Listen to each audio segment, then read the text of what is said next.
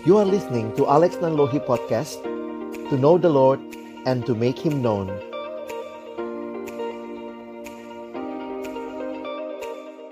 Mari kita berdoa sebelum kita membaca merenungkan firman Tuhan.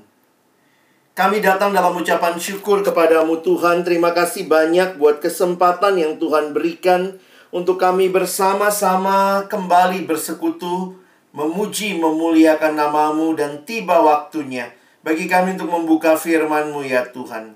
Kami percaya kebangunan rohani yang sejati terjadi ketika umatmu berjumpa dengan Tuhan di dalam firman. Karena itu kami mohon ya Tuhan, ketika kami membuka firman-Mu, bukalah juga hati kami, jadikanlah hati kami seperti tanah yang baik, supaya ketika benih firman-Mu ditaburkan boleh sungguh-sungguh berakar, bertumbuh, dan juga berbuah nyata di dalam kehidupan kami. Dan tolong kami semua ya Tuhan, agar kami bisa memberi respon yang tepat terhadap setiap undangan Tuhan bagi kami. Kami bersyukur menyerahkan waktu ini ke dalam tangan Tuhan, Tuhan yang memimpin di dalam nama Tuhan Yesus Kristus, Sang Firman yang hidup. Kami menyerahkan pemberitaan firman-Mu. Amin.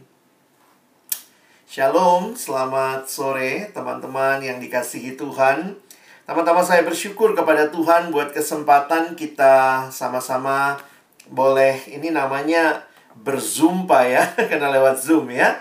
Nah, Abang eh, sekalian juga menyambut adik-adik, rekan-rekan angkatan 63. Selamat datang. Ini kesempatan yang indah kalau Tuhan sudah membawa kalian sejauh ini, ini pasti ada rencana yang Tuhan rindukan boleh kalian alami. Banyak orang yang mungkin mau masuk ke uh, Polstat ini ya, Politeknik Statistika, tetapi Tuhan memberikan kesempatan untuk kalian hadir bersama-sama di sini. Di dalam kebangunan rohani ini kita akan berbicara tema Welcome to the Family dan ayat firman Tuhan yang hari ini akan kita bahas adalah 2 Korintus 5 ayat yang ke-17. Nah, izinkan Abang di awal ini juga boleh menyambut kalian sekaligus juga kita boleh sharing sebentar ya. Boleh sharing sebentar, bisa bertukar kabar. Nah, Abang ingin teman-teman memperhatikan ya apa yang menjadi kabarmu hari ini. Mungkin kita sharing dari nomor berapa yang paling menunjukkan kabar teman-teman saat ini. Nah, ya, coba kita semua boleh share. Coba lihat, pilih satu nomor aja ya yang nampaknya tuh paling kamu banget gitu ya. Hari ini seperti apa? Silakan saya kasih waktu 1-2 menit ke depan teman-teman boleh tulis di live chat at, uh, angkanya yang berapa yang paling menggambarkan kondisimu. Ya, nggak ada benar salah apa yang kamu rasain Silakan boleh teman-teman lihat gambarnya dan boleh tulis ya. Silakan. Oke, jadi silakan kalau masih ada yang mau menulis nomor berapa, tetapi Abang ingin ingatkan ya bahwa apa pun kondisi kita, maka ingatlah Tuhan tetap hadir dan mengasihi kita. Bagi kalian, khususnya angkatan baru, kalian masuk di dalam sebuah perjuangan ini adalah tahapan kehidupan yang baru. Ini bukan SMA lagi. Kalian masuk ke kampus yang juga bagian yang penting di dalam membangun bangsa ini. Banyak orang yang mungkin juga ingin masuk, tetapi Tuhan memberikan kesempatan bagi kalian. Wow, kalau bayangin kampus buat 63, abang nggak tahu ya, apa kalian sudah pernah ke kampus apa nggak sebelumnya? Tapi ya bayangannya akhirnya dengan situasi online Nah begini deh jadinya ya Akhirnya kita harus belajar online dalam situasi online Sehingga sering kali jadi pertanyaan What next? Ya, apa yang menjadi bagian selanjutnya Nah tapi saya bersyukur Melihat cara Tuhan yang indah Memimpin teman-teman Bahkan di kampus Tuhan menghadirkan PMK Persekutuan Mahasiswa Kristen ada roh kris, postat STIS ya. Nah, ini satu bagian yang welcome to the family. Sebagaimana orang itu lahir, setiap anak bayi yang lahir ke dalam dunia pasti punya keluarga, punya orang tua. Maka hal yang indah ketika kita ada di dalam keluarga Allah, maka kita juga menjadi bagian dalam God's family, bukan karena ikatan darah, tetapi karena ikatan yang jauh lebih kuat daripada ikatan darah, yaitu ikatan dalam kekekalan. Ikatan di dalam keluarga Allah, ikatan karena iman percaya kita. Apa sih artinya God's family, a new family of God? Welcome to this new family adalah sebuah keluarga yang di dalamnya orang-orang itu mengalami kehidupan yang berjumpa dengan Yesus. Teman-teman, hal yang menarik, siapa sih Yesus ini yang ketika dia hadir dalam kehidupan, bayangkan dia membelah dua dunia menjadi sejarah yang disebut sebelum Kristus atau BC, before Christ, dan sesudah Kristus atau disebut Masehi atau biasa disebut AD dari kata bahasa Latin singkatan dari Anno Domini. Anno itu anno, annual, annual itu tahun. Domini adalah Tuhan kita. Jadi tahun Tuhan kita, Anno Domini. Siapa Yesus? yang kehadirannya membawa dunia melihat ada dua perbedaan sebelum dia lahir dan sesudah dia lahir. Tetapi bukan hanya sejarah dunia yang terbelah dua dengan kehadiran Kristus, tetapi kehidupan kita. Orang-orang yang ada dalam keluarga Allah yang ketika Kristus hadir di hidupmu, maka engkau memiliki hidup yang baru. Nah, itu tema kita hari ini. Jadi siapakah new family ini? Orang-orang yang sama-sama beriman pada Yesus dan percaya bahwa ketika ada Kristus di dalam hidupnya, maka ada perbedaan. Hidup yang lama dan hidup yang baru. 2 Korintus pasal 5 ayat 17 Paulus berkata, "Jadi, siapa yang ada di dalam Kristus? Ia adalah ciptaan baru. Yang lama sudah berlalu. Sesungguhnya yang baru sudah datang. Nah, teman-teman yang dikasihi Tuhan, bagi saya sangat indah mengerti pemahaman akan ayat yang penting ini. Bagaimana kehadiran Kristus di dalam diri setiap kita yang menerima Dia juga membelah dua bagian hidup kita. Old life dan new life. Betulkah Yesus itu membawa pembaharuan hidup? Alkitab berkata, Yesus sendiri mengatakan di dalam Yohanes pasal yang ke-10 ayat 10. Pencuri datang hanya untuk mencuri, membunuh, membinasakan. Itu programnya pencuri. 3M. Mencuri, membunuh, membinasakan. Tapi Yesus berkata, aku datang supaya mereka memiliki hidup dan memilikinya dalam segala kelimpahan. Nah, teman-teman, saya ingin mengajak kita berpikir sore hari ini dari kehidupan yang baru ini. Mari kita lihat tiga realita tentang hidup. Ya.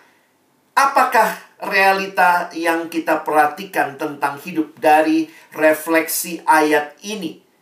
Jadi siapa yang ada dalam Kristus ia adalah ciptaan baru yang lama sudah berlalu sesungguhnya yang baru sudah datang. Abang ingin kita mengingat tiga hal saja sore hari ini ya. Yuk kita pikirkan bersama-sama. Yang pertama tentang hidup. Lihatlah, hidup yang lama itu adalah hidup dalam dosa. Nah, ini sebenarnya bukan pelajaran baru buat kalian yang sudah percaya dalam Kristus atau mungkin buat kamu yang mengaku Kristen. Tetapi pertanyaannya, sudahkah engkau menyadari benar-benar akan fakta ini. Hidup yang lama digambarkan di dalam Alkitab sebagai hidup di dalam dosa. Menarik ya, dipakai kata hidup di dalam dosa, padahal upah dosa itu maut. Jadi sebenarnya hidup di dalam maut. Itu hidup atau maut ya, maut itu kan mati kekal. Jadi ada semacam hidup yang kelihatannya hidup, padahal enggak. Inilah realita kehidupan yang kita temui yang pertama. Sebenarnya kalau kita ingat bagaimana Allah menciptakan manusia, manusia sebagai ciptaan Allah yang indah, yang mulia dikatakan segambar dan serupa dengan Allah. Harusnya kalau manusia adalah ciptaan Allah, maka perhatikan. Seharusnya kepuasan sejati kita sebagai manusia ciptaan Allah hanya kita temukan di dalam pencipta kita. Di dalam Tuhan seharusnya seperti itu. Tetapi realita ketika dosa masuk ke dalam dunia, dikatakan satu istilah menggambarkan dosa, dipakai istilah hamartia. Ini dari bahasa Yunani, kalau kalian melihat secara literal, artinya itu missing the mark, failure, atau kita pakai bahasa Indonesia meleset. Jadi salah satu gambaran tentang dosa adalah meleset tidak mencapai sasaran.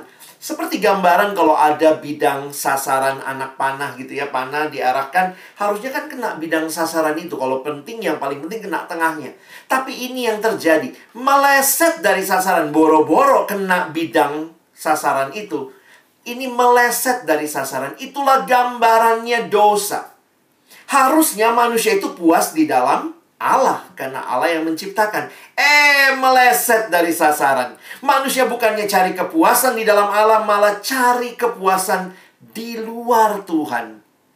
Manusia berontak kepada Tuhan. Perhatikan gambaran yang diberikan. Di dalam dosa, kita semua sering kali menempuh cara-cara yang tidak sehat.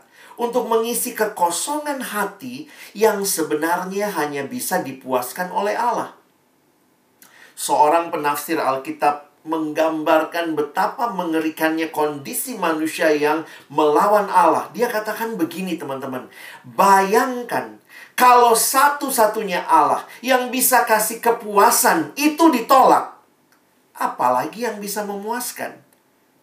Jadi mengerikan sekali manusia berpikir dengan mencari kepuasan yang lain. Dia akan puas, tapi nggak bisa itu seperti orang lagi haus banget ya.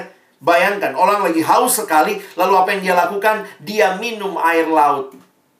Makin minum, makin haus. Jadi secara sederhana, dosa bisa kita gambarkan mencari kepuasan di luar Tuhan. Saya mengutip kalimat yang disampaikan oleh teolog pendeta John Piper dia memberikan gambaran tentang dosa dengan istilah berikut. Sin is what you do when your heart is not satisfied with God. Dosa adalah apa yang kau lakukan ketika hatimu tidak puas dengan Allah. Sehingga lihat, yang dicari manusia bukannya pusatnya kepada Allah, tetapi dalam dosa pusatnya adalah aku. Me, me, me. Aku, aku, aku. Ada yang coba memberikan permainan kata. Ini hanya dalam bahasa Inggris ya. How do you spell sin? S I N. What is sin? Sin is the I in the center. Aku yang menjadi utama. Sehingga manusia di dalam dosa tidak peduli dengan Allah. Yang paling penting adalah aku puas, aku untung, aku aman, aku senang, akulah segala-galanya. Bukan Allah, bukan sesama. I am everything. Dan perhatikan, hidup yang seperti ini hidup yang bagaimana? Ketika manusia yang harusnya berfokus kepada Allah jadi fokus sama dirinya, maka Alkitab menggambarkan ada istilah yang menarik di dalam Alkitab ya dosa dipersonifikasi. Orang yang hidup di dalam dosa seperti sedang dibelenggu.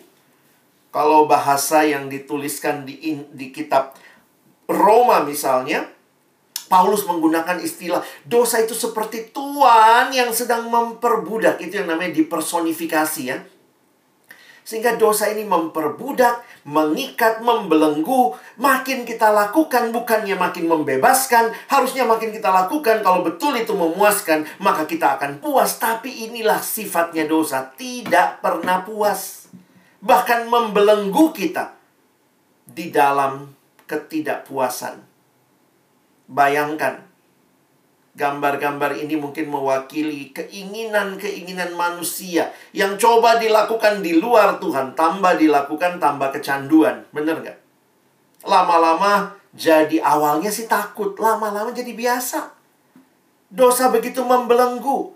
Ada orang-orang yang dibelenggu, misalnya oleh minuman, oleh obat-obatan, oleh rokok. Ya, ngeri juga ya.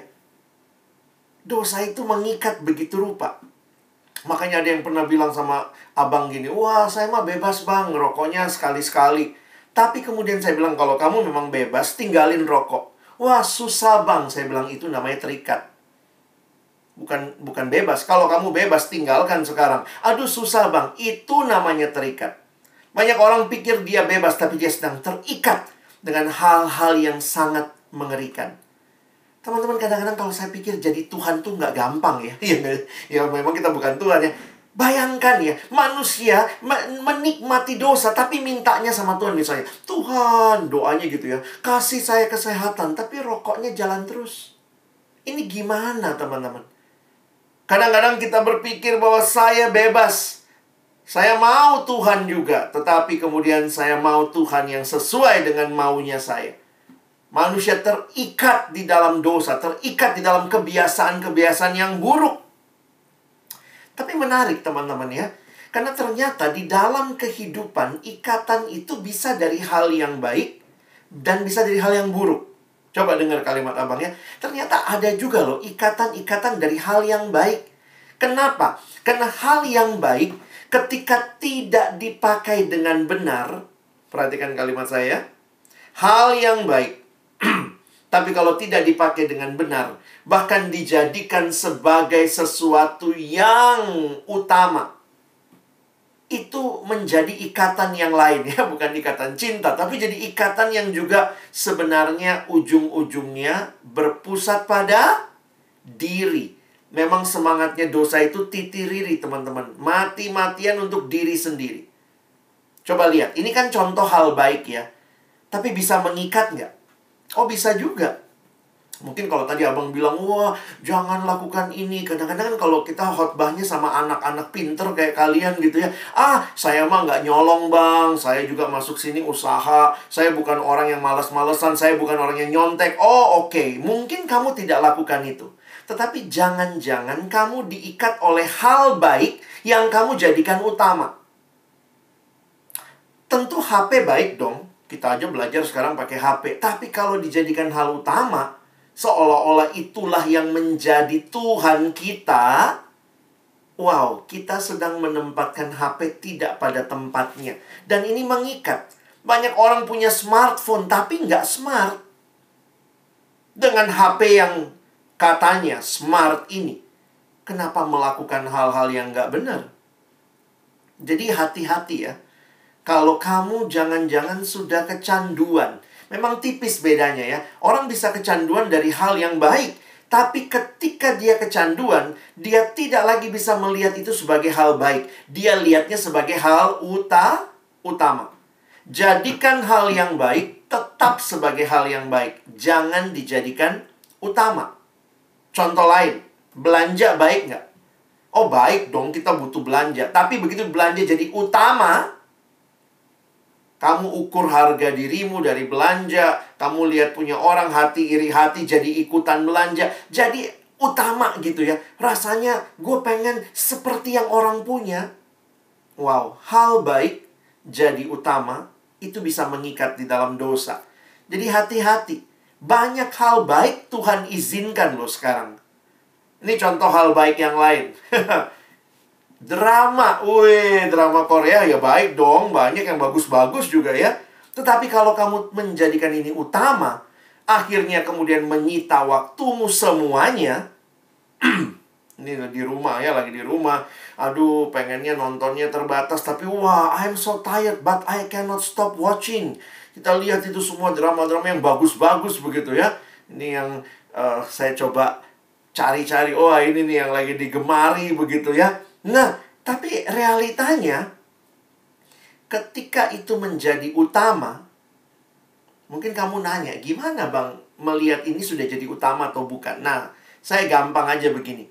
Sesuatu itu sudah menjadi utama atau menjadi kecanduan atau menjadi keterikatan kalau karena melakukan hal itu kalian tidak lagi bisa membedakan mana keinginan, mana kebutuhan. Kalau itu dikatakan terikat, kalau kalian melakukannya, kalian nggak bisa lagi bedain apakah ini tugas utama atau bukan. Gara-gara nonton drama jadi nggak kuliah. Nah, itu berarti udah kecanduan tuh. Kamu udah lupa bahwa tugas utamamu belajar misalnya. Kamu mahasiswa. Belanja. Kalau kamu sudah kecanduan, semua barang kamu beli walaupun nggak butuh. Nah, itu udah tanda-tanda. Itu bukan sekedar bukan sekadar keinginan tapi ke, uh, ke kebutuhan. Bukan lagi kebutuhan tapi keinginan. Makanya orang yang kecanduan susah membedakan keinginan sama kebutuhan. Kadang-kadang kalau ditanya kenapa lu beli barang itu? Lucu. Hah? Beli barang bukan karena butuh karena lucu ya? Nah nanti habis dibeli dia ketawa-ketawa gitu ya.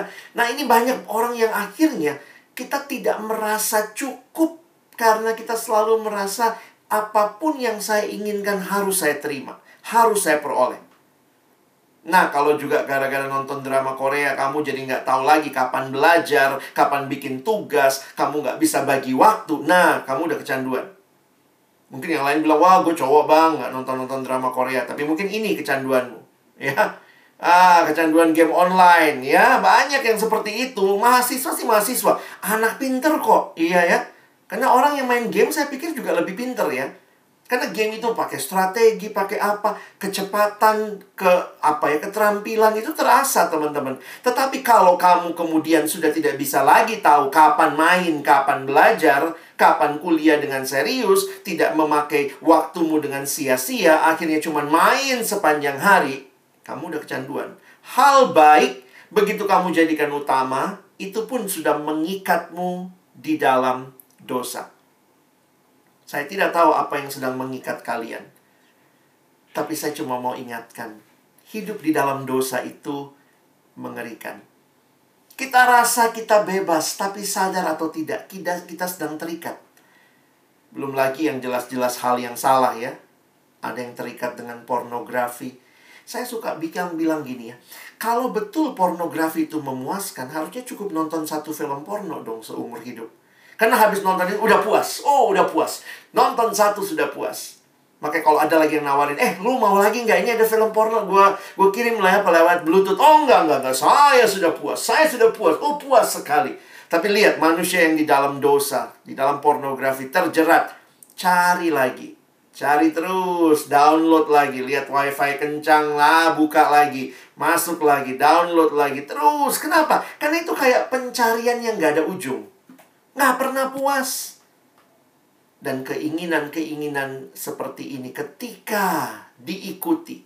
Ada yang terjebak dalam seks yang tidak benar. Ada yang terjebak dalam seks yang tidak seharusnya. Sex before marriage. Free sex. Dan ini mengerikan teman-teman. Ini kayak buka kado sebelum ulang tahun gitu ya. Tuhan yang ciptakan seks. Jangan takut dengan seks. Itu ciptaannya Tuhan. Tetapi ingat, Tuhan yang menciptakan seks, Dia menciptakan hubungan seksual hanya di dalam konteks pernikahan, sehingga tidak ada seks sebelum menikah bagi kita, anak Tuhan. Ini satu realita yang kita lihat di sekitar kita. Dosa begitu kuat membelenggu kita. Bisa dari hal jahat, hal yang gak baik. Tapi juga hati-hati dengan hal baik yang kita jadikan utama uang itu kan juga hal baik ya. Tapi begitu orang menjadikan uang yang utama, dia sudah menyembah uang. Dia memberhalakan uang dan itu bukan hal yang seharusnya. Jadi lihat dosa ini pelan-pelan masuknya. Ya. Hidup di dalam dosa. Nampaknya saya hidup, tetapi sebenarnya sedang menggerogoti. Ada ilustrasi begini teman-teman ya. Kalau kalian ada di padang gurun, padang gurun itu katanya kalau malam dingin banget ya. Kalau siang tuh panas banget. Jadi orang kalau di padang gurun itu misalnya ada yang lagi lewat ya. Khalifahnya misalnya lagi lewat begitu.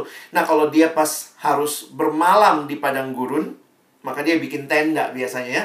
Bikin tenda biar adem ya dia tidur. Karena kan dingin banget. Nah biasanya kan ontanya tuh di luar tenda.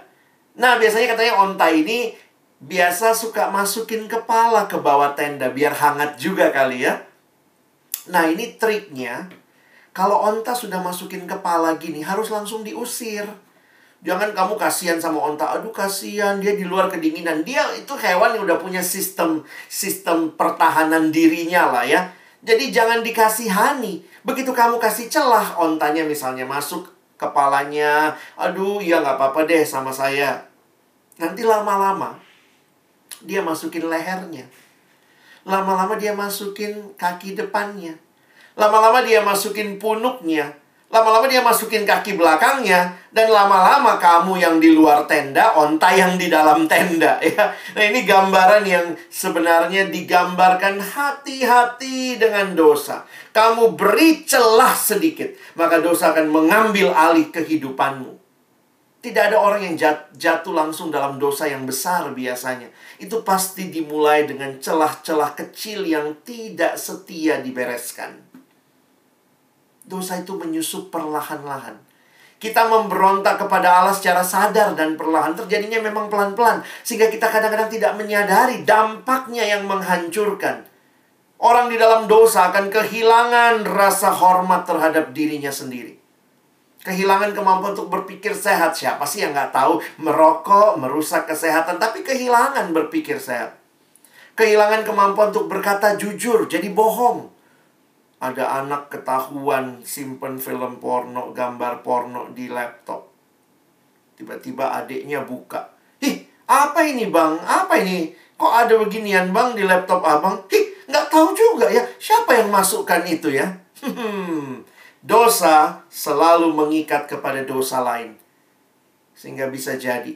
Mungkin kamu bilang, wah, saya mah cuma porno bang. Tapi bisa jadi pornografimu mengikat kepada ketidakjujuran. Kita kehilangan kemampuan untuk memberi. Kenapa? Boro-boro pikirin orang lain. Dosa itu selalu pikirin dia, dia, dirinya, dirinya, aku, aku, aku puas, aku untung. Boro-boro. Makanya orang yang diikat dengan dosa susah melayani. Karena dalam melayani kita tuh memberi. Kehilangan kemampuan untuk mengasihi. Kehilangan kemampuan untuk hidup kudus. Tidak heran Alkitab berkata upah dosa ialah maut.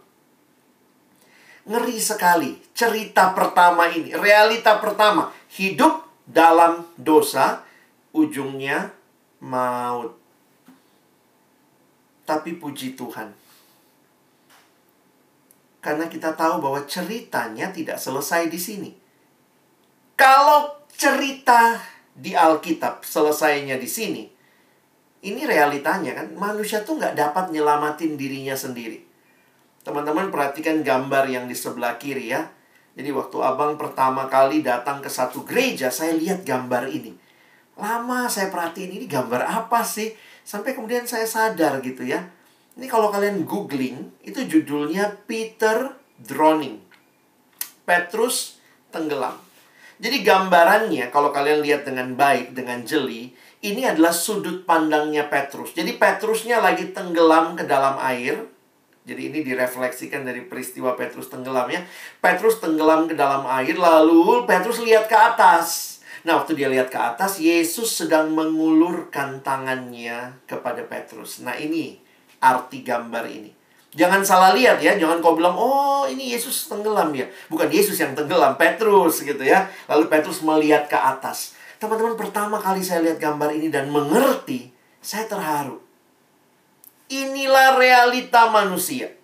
Kita nggak bisa selamatkan diri kita. Akhir cerita kita cuma ini. Upah dosa adalah maut. Maut artinya binasa. Masih ingat Yohanes 3:16? Binasa. Tetapi luar biasa. Manusia yang tidak dapat menyelamatkan dirinya Lalu siapa yang datang menyelamatkan kita? Kalau engkau dan saya bisa selamatkan diri kita, kita disebut juru selamat. Tapi engkau dan saya tidak bisa selamatkan diri kita, kita bukan juru selamat, kita butuh juru selamat dari luar diri kita. Itulah kita baca di dalam Alkitab, Yesus datang menyelamatkan kita. Sin is our problem, but the solution is not from us. Jesus Christ, the God solution for our sins. Searching for the answer to life Jesus, you have found him. Lihat teman-teman, ini isunya sama seperti yang tadi. Isu hidup, searching for the answer to life, Jesus, you have found him. Pertama, hidup di dalam dosa. Tapi yang kedua, mari kita lihat realita Yesus yang datang. Yesus Kristus memberi hidupnya. Hidup di dalam dosa akhirnya binasa. tetapi Yesus Kristus memberi hidupnya. Perhatikan baik-baik yang dikatakan, supaya engkau dan saya tidak binasa, melainkan beroleh hidup yang kekal. Apa yang Dia berikan? Dia memberikan anaknya yang tunggal bagi kita harus mati di kayu salib menanggung dosa kita. Apa yang Yesus berikan kepada engkau dan saya? Dia beri hidupnya. Karena kita itu akhirnya cuma binasa, teman-teman. Salib menjadi bukti betapa seriusnya dosa kita. Namun pada saat yang sama di salib itu juga menunjukkan kasih Allah yang tidak terukur. Apa yang harus Yesus alami Ketika dia harus dicambuk mendahului penyalipan, dia harus memanggul salibnya sendiri dan menuju ke tiang penyalipan dengan rupa yang sudah tidak seperti manusia kata Nabi Yesaya. Yesus bayar harga yang sangat mahal untuk penebusan kita. Apa yang dia mau sampaikan kepada engkau dan saya? Yang harusnya binasa. Saya meminjam kalimat pendeta Billy Graham dia berkata Allah membuktikan kasihnya pada kayu salib. Ketika Kristus digantung berdarah dan mati, itulah saatnya Allah berkata kepada dunia, Aku mencintaimu. Tuhan yang menciptakan kita. Tidak tinggal diam ketika engkau dan saya jatuh dalam dosa. Dia tidak angkat tangan. Dia tidak cuci tangan. Dia tidak lepas tangan. Tetapi dia turun tangan mengasihi engkau dan saya sebuah kutipan yang indah dalam bahasa Inggris karena sulit diterjemahkan ada permainan kata yang menarik di sini. Perhatikan kalimat ini. If we are looking for a definition of love, we should look not in a dictionary, but at Calvary. Engkau mau tahu kasih Tuhan seperti apa? Kasih yang mencarimu, kasih yang menyelamatkan engkau, kasih yang tidak mau engkau dan saya terus-menerus diam di dalam dosa dan binasa. Dia datang dan mencari kita, menunjukkan kasihnya, bukan di kamus, tetapi di Kalvari, di bukit Kalvari. Teman-teman, kalau orang nanya, apa itu cinta? Love. Wah, yang Korea langsung sarang-sarang begitu ya. Begini ya, tangannya sarang. But this is not love. If you study the Bible, then this is love. Inilah kasih itu. Di kayu salib Allah menyatakan kasihnya dengan pengorbanan anaknya yang tunggal. Di kayu salib itu dosa telah dikalahkan Kematian Kristus merupakan dasar pengharapan kita dan janji bagi kemenangan kita. Dan perhatikan, dari salib itu juga ada pembalikan arah. Lihat apa yang terjadi. Salib satu-satunya jalan keselamatan dan memberikan tujuan hidup yang baru. Salib ini membalik arah. Kalau manusia dalam dosa, arahnya cuma satu binasa. Tetapi karya Kristus di kayu salib dibalikkan kehidupan kita engkau dan saya punya tujuan yang baru. Hidup dalam dosa, Kristus memberi hidupnya. Karena itu, ini bagian kita sekarang ya. Bagi engkau dan saya yang terima Yesus dalam hidupmu. Sekarang kita hidup bagi Kristus. Ini realita yang menarik tentang kehidupan yang dibaharui. Bukan lagi manusia lama, tapi manusia baru. Sekarang bagaimana? Hidup bagi Kristus. Perhatikan 2 Korintus 5 ayat 15. Kalau tadi kan 2 Korintus 5 ayat 17 ya. Ternyata dua ayat sebelumnya kalimatnya begini. Dan Kristus telah mati untuk semua orang supaya mereka yang hidup, apa yang terjadi nih? Mereka yang hidup tidak lagi hidup untuk dirinya sendiri Itulah kalau hidup dalam dosa kan titiriri ya, mati-matian untuk diri sendiri. Begitu Yesus mati, begitu Yesus kasih hidupnya bagimu, kamu tidak lagi hidup untuk diri sendiri. Lalu sekarang hidupnya untuk siapa? Tetapi untuk dia yang telah mati dan telah dibangkitkan untuk mereka. Teman-teman engkau dan saya bukan lagi hidup di dalam dosa, menikmati dosa berakhir pada maut karena Kristus telah mati. Dan itu berarti dia memberi hidupnya. Kita sekarang hidupnya untuk Kristus. Ini kan pembalikan yang luar biasa ya. Harusnya kan kita yang mati di kayu salib karena dosa-dosa kita. Tetapi ketika Kristus menanggung hukuman dosa kita, maka perhatikan, dia yang hidup malah mati kita yang mati malah hidup. Makanya Paulus dalam dua dalam Galatia pasal 2 Paulus bilang kalau sekarang aku hidup itu bukan hidupku, itu hidupnya Kristus yang dipinjamkan kepadaku. Paulus bilang kalau aku hidup itu Kristus yang hidup di dalamku. Wow, ini pengertian yang luar biasa. Engkau hidup bagi Kristus memang karena sekarang sudah kamu sudah dalam Kristus. Paulus dalam bagian yang lain menggambarkannya begini ya. Telah dibayar lunas. Di 1 Korintus dia katakan begini. Sebab kamu telah dibeli dan harganya telah lunas dibayar karena itu muliakanlah Allah dengan tubuhmu. Sekarang engkau pakai seluruh tubuhmu. Kadang-kadang kalau lihat anak sekolah minggu nyanyi, itu bukan cuma lagu anak sekolah minggu ya. Hati-hati gunakan tanganmu. Wow, kenapa? Karena kehidupan kita, waktu kita sudah ditebus, seluruh tubuh kita milik Kristus. Tangan kita bagi Kristus, mulut kita bagi Kristus, mata kita bagi Kristus. Muliakanlah Tuhan dengan seluruh tubuhmu. Sekarang hidupmu bagaimana? Menggunakan seluruhnya untuk Tuhan, bagi kemuliaan Tuhan. Petrus berkata, ya, kalau Rasul Petrus bilangnya gini, 1 Petrus 2, 2, 4. Ia atau Yesus sendiri telah memikul dosa kita di dalam tubuhnya di kayu salib. Supaya kita yang telah mati terhadap dosa hidup untuk kebenaran. Oleh bilur-bilurnya kamu telah sembuh. Ayat ini mengatakan apa? Kristus mati agar agar kita hidup untuk kebenaran. Kita hidup berbeda dengan dunia, bukan lagi seperti dulu saya ikut dunia, tapi sekarang saya beda dengan dunia. Kalau kalian ingat filosofi ikan menarik ya. Katanya ikan itu, nanti cek ya. Ikan itu yang hidup. Maka seumur hidup ikan itu akan berenang melawan arus. Cuma ikan mati teman-teman yang ikut arus ya. Nah teman-teman ingat bahwa kita bukan lagi ikut dunia. Apa yang dunia mau. Tidak. Kadang-kadang saya sedih juga lihat orang Kristen. Kita kok malah jadi trend follower Orang bolos, teman-teman bolos, kita ikutan bolos. Orang uh, apa nikmatin uh, rokok ya ikutan gitu ya. Orang nikmati pornografi ikutan. Harusnya anak Tuhan jangan begitu ya. Mari jadi trendsetter. Tanya nih, siapa yang mau nggak bolos? Ikut aku. Wes gitu ya. Sehingga kita tuh bisa berkata, Tuhan I want to live for you. Cara belajarmu akan berbeda. Kenapa? Sekarang kamu bukan lagi hidup buat dirimu, kamu hidup buat Tuhan. Cara belajarmu nyontek itu bukan jadi sesuatu yang kita nikmati.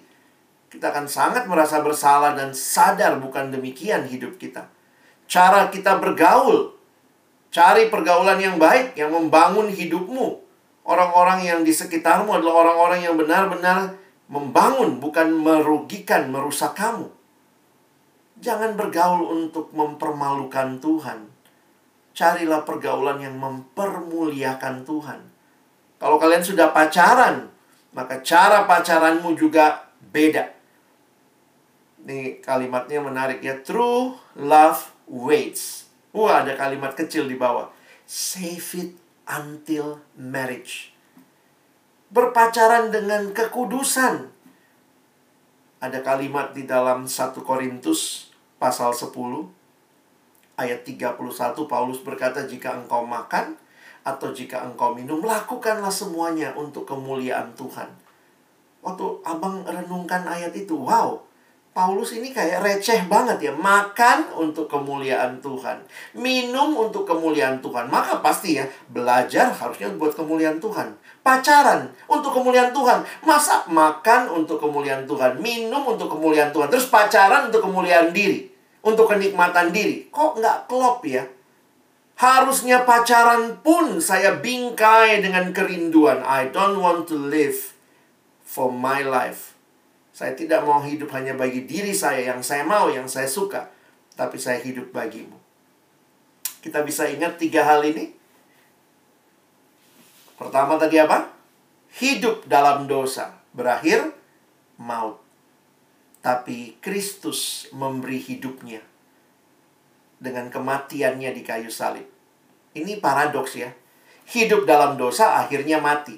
Yesus kasih hidupnya melalui kematiannya di kayu salib. Jadi kita dia dikasih hidup karena dia mati.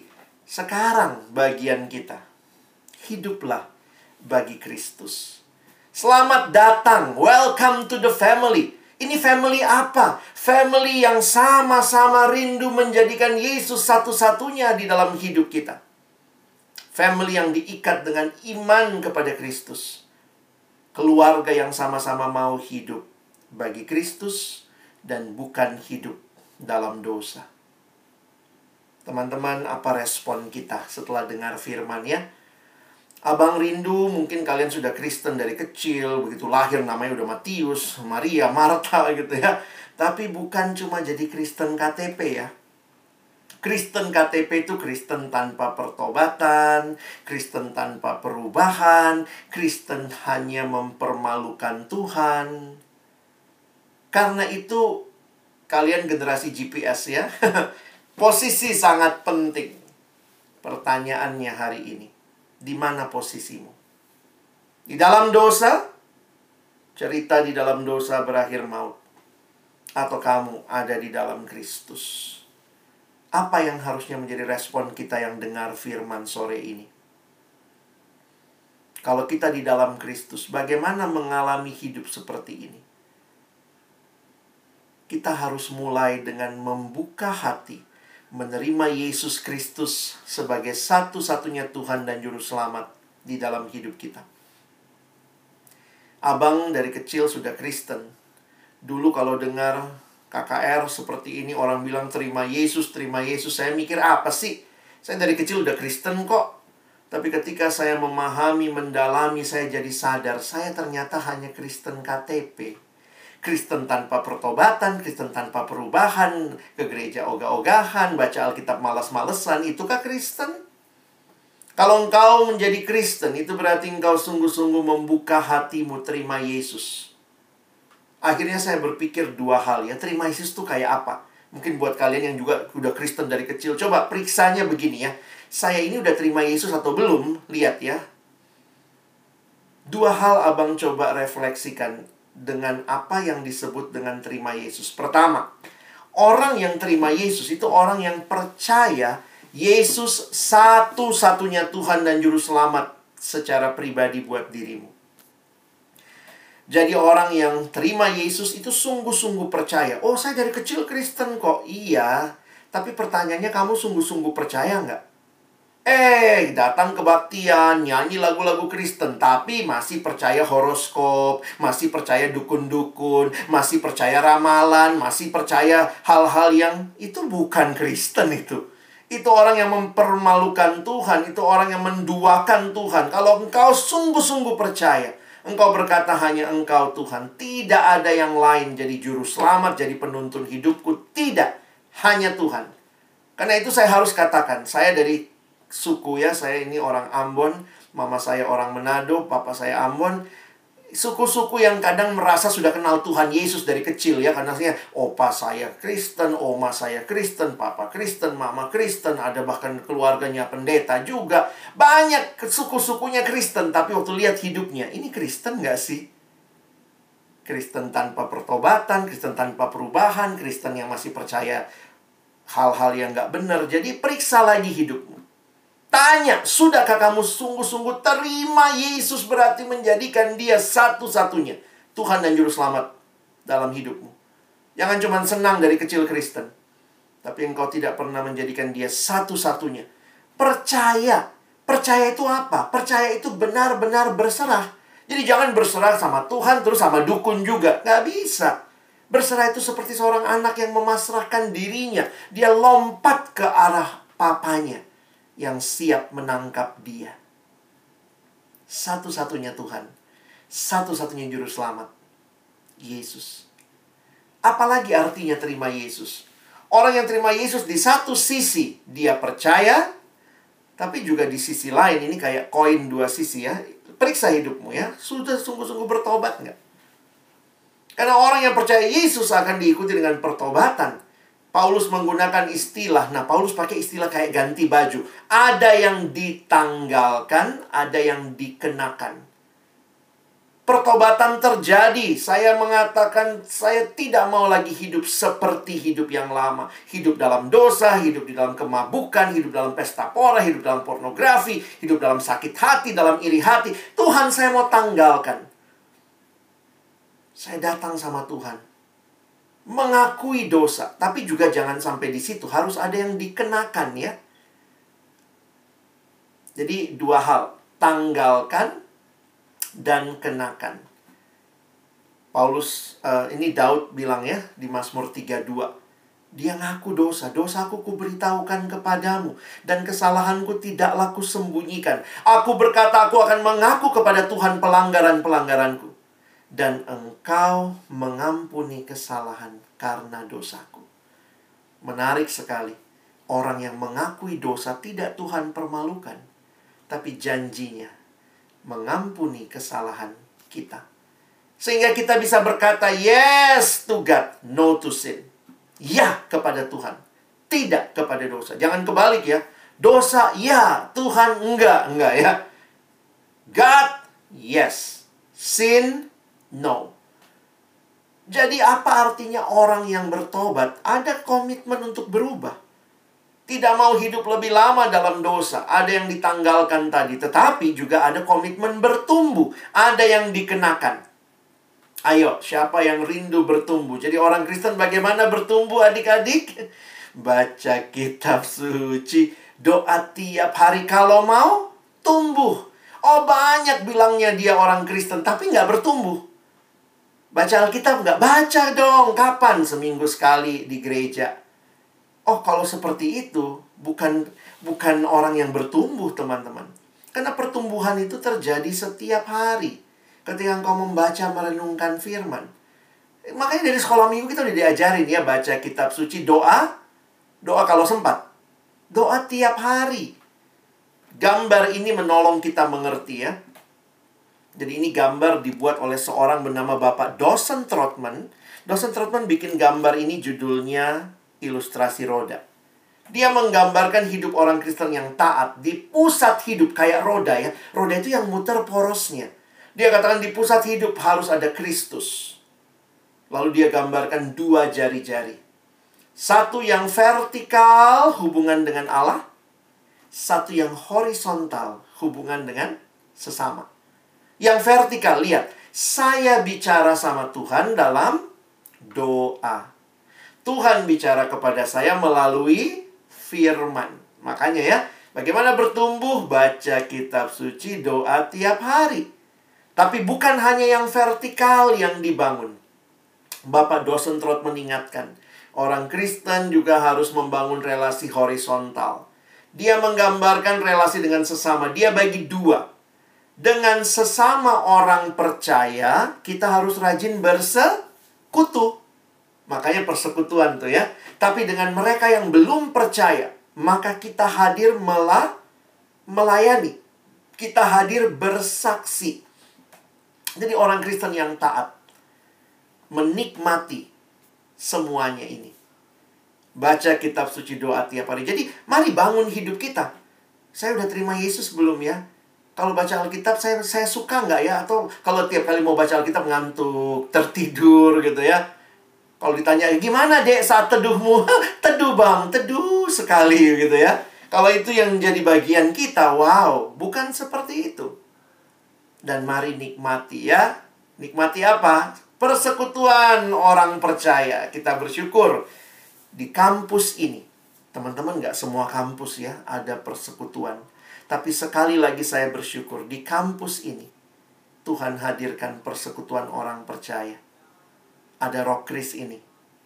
Kalimat dari Eugene Peterson mengatakan, kita adalah sebuah komunitas. Kita tidak pernah hidup sendiri dan bagi diri sendiri. Kita lahir di dalam komunitas, Kita tinggal di dalam komunitas, kita meninggal di dalam komunitas, natur manusia bukanlah hidup menyendiri. Dan puji Tuhan, Tuhan hadirkan komunitas itu buat kita. Gereja. Saya harap kalian tidak tinggalkan gereja, karena ini bagian komunitas tempat orang Kristen paling logis bersekutu itu di gereja. Tapi bersyukur juga, kehadiranmu selama ada di kampus, ada persekutuan mahasiswa Kristen di Rokris di kampus ini ada dan saya pikir bersyukur Tuhan menghadirkan ada di kampus, ada di kota dan mari kita nikmati ini. Welcome to the family. Ada bapak-bapak, eh bapak-bapak ya, abang kakak yang akan menyambut kalian. Nanti kita akan berdoa bersama mereka ya. Setelah ini kita menikmati persekutuan, saling membangun. Apa samanya? Kita sama-sama beriman pada Kristus. Sama-sama mau tinggalkan hidup lama dan mau hidup dalam hidup yang baru. Sebagai penutup, Abang ajak kita baca Ibrani 10 ayat 24 dan 25. Ya, Abang tidak usah dengar suaramu, tapi Abang ingin kalian ikut membaca. Silakan dalam hati, kalau di rumah juga kosong, agak keras aja baca ya. Sama-sama kita baca. Satu, dua, ya. Dan marilah kita saling memperhatikan. Supaya kita saling mendorong dalam kasih dan dalam pekerjaan baik. Janganlah kita menjauhkan diri dari pertemuan-pertemuan ibadah kita. Seperti dibiasakan oleh beberapa orang. Tetapi marilah kita saling menasehati dan semakin giat melakukannya menjelang hari Tuhan yang mendekat. Saya rindu ketika engkau dengar firman Tuhan hari ini, maka mari memberi respon kepada Tuhan. Nikmatilah keluarga baru yang Tuhan hadirkan. Tetapi bagian menjadi keluarga ini harus kalian mulai dengan menaruh imanmu kepada Yesus. Karena itu, maukah engkau buka hati, terima Yesus sebagai satu-satunya Tuhan dan Juru Selamat dalam hidupmu? itu berarti engkau percaya sungguh-sungguh hanya satu juru selamat dan Tuhan dan engkau juga sungguh-sungguh bertobat tinggalkan hidup yang berdosa tapi bangunlah hidup yang mencintai Tuhan hari ini abang akan menutup khotbah ini dengan doa tapi sebelumnya saya memberikan pertanyaan untuk kalian jawab Kalian tidak menjawab saya. Jawablah Tuhan yang melihatmu, Tuhan yang kenal hatimu. Jawablah di hadapan Dia. Jika tidak ada masalah, silakan teman-teman nyalakan camnya. Abang akan memberikan beberapa pertanyaan untuk kalian jawab, dan kemudian kita akan berdoa bersama. Silakan jika tidak masalah kalian boleh nyalakan camnya sebentar. Abang rindu juga untuk mendoakan kalian. Sebagai hamba Tuhan di akhir khotbah ini, izinkan saya memberikan pertanyaan yang harus teman-teman pikirkan dan jawablah bukan kepada saya, tetapi kepada Tuhan. Siapa yang berkata hari ini, "Tuhan, di sini saya"? Saya dengar firmanmu hari ini, saya tahu saya masih Kristen KTP. Kristen tanpa pertobatan, tanpa perubahan. Saya dari kecil Kristen. Tapi seiring waktu yang berjalan, saya sadar saya belum pernah sungguh-sungguh buka hati saya terima Yesus. Karena itu kalau ada adik-adikku, teman-temanku yang hari ini mau buka hatimu terima Yesus. Abang rindu doakan keputusanmu bagi kalian yang pertama kalinya mau buka hati terima Yesus, mau percaya sungguh-sungguh Tuhan hanya Engkaulah satu-satunya Tuhan dan juru selamatku. Mau tinggalkan dosa. Kalau selama ini dosa-dosa begitu membebani engkau dan memberikan engkau rasa dibelenggu begitu rupa. Tapi hari ini kau katakan, Tuhan aku mau dibebaskan. Saya mau tinggalkan hidup yang lama. Dan saya mau bangun hidup yang baru. Jika ada adik-adikku yang mau ambil keputusan pertama ini, terima Yesus dalam hidupmu. Abang rindu doakan keputusanmu. Jika ada yang kameranya terbuka, silahkan yang meskipun masih tertutup. Saya tidak bisa lihat, tapi ingat Tuhan melihat engkau. Kalau engkau mau ambil keputusan pertama ini, taruh tangan kananmu di dadamu sebagai simbol penyerahan dirimu, membuka hatimu di hadapan Yesus. Silakan jika ada yang mau ambil keputusan ini, taruh tangan kananmu di dada dan abang akan berdoa untuk keputusanmu. Bapa Surgawi kau melihat setiap kami yang membuka hati menerima engkau pada sore hari ini.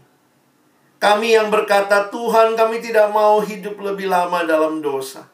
Tapi kami mau hidup bagi Tuhan. Karena engkau sudah memberikan hidupmu bagi kami. Teguhkanlah keputusan adik-adikku yang mengambil komitmen terima Yesus sore hari ini. Tuhan tolong. Mereka milikmu, peganglah mereka. Supaya mereka hidup bagi kemuliaanmu hamba menyerahkan di dalam nama Tuhan Yesus Kristus. Pertanyaan yang kedua, mungkin ada adik-adikku yang sudah pernah terima Yesus, kamu ikut kebaktian-kebaktian seperti ini, kamu bilang saya sudah terima Yesus, Bang. Tapi yang mungkin engkau butuhkan sore hari ini adalah pembaharuan. Bagi engkau yang sudah pernah terima Yesus, tetapi seiring berjalannya waktu kau jatuh lagi dalam hidup yang lama. Hidup yang mempermalukan Tuhan, hidup yang mengecewakan Tuhan. Hidup yang di dalamnya kau tahu kau kembali kepada hal-hal yang tidak Tuhan sukai. Tapi hari ini setelah kau dengar firman kau diteguhkan, Tuhan aku mau dibaharui. Bagi adik-adikku yang hari ini rindu dibaharui. Karena engkau sudah pernah terima Yesus. Mungkin engkau bahkan sudah melayani. Tapi hari ini Tuhan kembali ingatkan, kembali kepadaku, jangan hidup munafik. Jika ada adik-adikku yang mau dibaharui di hadapan Tuhan sore hari ini, izinkanlah abang sebagai hamba Tuhan akan mendoakan keputusanmu. Kembali silakan taruh tangan kananmu di dada. Ini hanyalah sebagai simbol penyerahan dirimu. Hamba Abang terbatas melihat setiap yang berespon, tapi percaya Tuhan melihatmu. Silakan taruh tangan kananmu di dada. Bagi engkau yang rindu dibaharui, saya akan berdoa bagi keputusanmu. Bapa di dalam surga hamba menyerahkan adik-adikku yang hari ini dibaharui sekali lagi. Mengikut engkau sering kali kami katakan, Ya Tuhan, kami bahkan sudah buka hati kami terima engkau Tapi seiring berjalannya waktu Kami jatuh lagi dalam hidup yang lama Hidup yang mengecewakan Tuhan. Tapi hari ini Tuhan panggil kami kembali. Baharui kami. Terima kasih banyak Tuhan. Terima kasih Karena engkau hadir Dan terus menyertai Membimbing kami Terima kasih karena engkau tidak pernah meninggalkan kami Biarlah hari ini kami kembali bertekad untuk hidup bagi Tuhan. Hidup memuliakan Engkau. Terima kasih Tuhan. Teguhkanlah keputusan kami untuk berjalan bersamamu. Sekali lagi kami bersyukur. Kami berterima kasih. Yang terakhir, sebagai anak-anak Tuhan yang disambut dalam keluarga Allah, Maukah engkau juga memberi diri terlibat dalam keluarga baru ini? Tuhan menghadirkan abang kakak, teman-teman senior yang juga sudah lebih awal angkatan sebelum kalian membangun persekutuan ini. Ketika Tuhan memberikan kesempatan engkau terlibat di bina, ikut kelompok-kelompok pemuridan, ada ibadah-ibadah yang dilakukan, maukah engkau memberi diri untuk seperti firman tadi, Jangan menjauhkan diri dari pertemuan-pertemuan ibadah. Jika engkau rindu, Tuhan aku mau memberi diri juga di keluarga baru ini. Mari kita berserah kepada Tuhan. Abang akan mendoakan keputusan ini dan sekaligus menutup firman Tuhan sore ini. Mari kita tundukkan kepala dan kita berdoa. Tuhan sekali lagi terima kasih untuk keluarga baru yang kau berikan. Orang-orang yang sama-sama rindu hidup bagi Tuhan. hidup meninggalkan dosa, dan hidup memuliakan Tuhan. Teguhkan kami, berkati persekutuan Roh Kris di kampus kami, agar melalui kehadirannya banyak orang yang berjumpa dengan Tuhan. Sekali lagi terima kasih banyak karena Tuhan tidak berhenti mengasihi kami dan Tuhan bahkan menghadirkan persekutuan ini untuk membangun iman kami. Biarlah kami berjalan bersama-sama di dalam keluarga baru yang Tuhan berikan bagi kami. Mungkin kami belum bisa bertemu karena secara uh, semua hal masih terjadi secara online, tetapi tidak mengurangi keindahan kasih yang bisa kami bagikan satu sama lain. Berkati waktu selanjutnya, ketika kami juga boleh sharing, boleh saling mendoakan Kiranya Tuhan yang memberkati dan juga meneguhkan setiap kami. Sekali lagi kami bersyukur untuk firman-Mu. Terima kasih kami bukan hanya mendengar, tetapi juga memberi respon terhadap firman-Mu. Dan kami bersyukur di dalam nama Tuhan Yesus kami berdoa. Amin.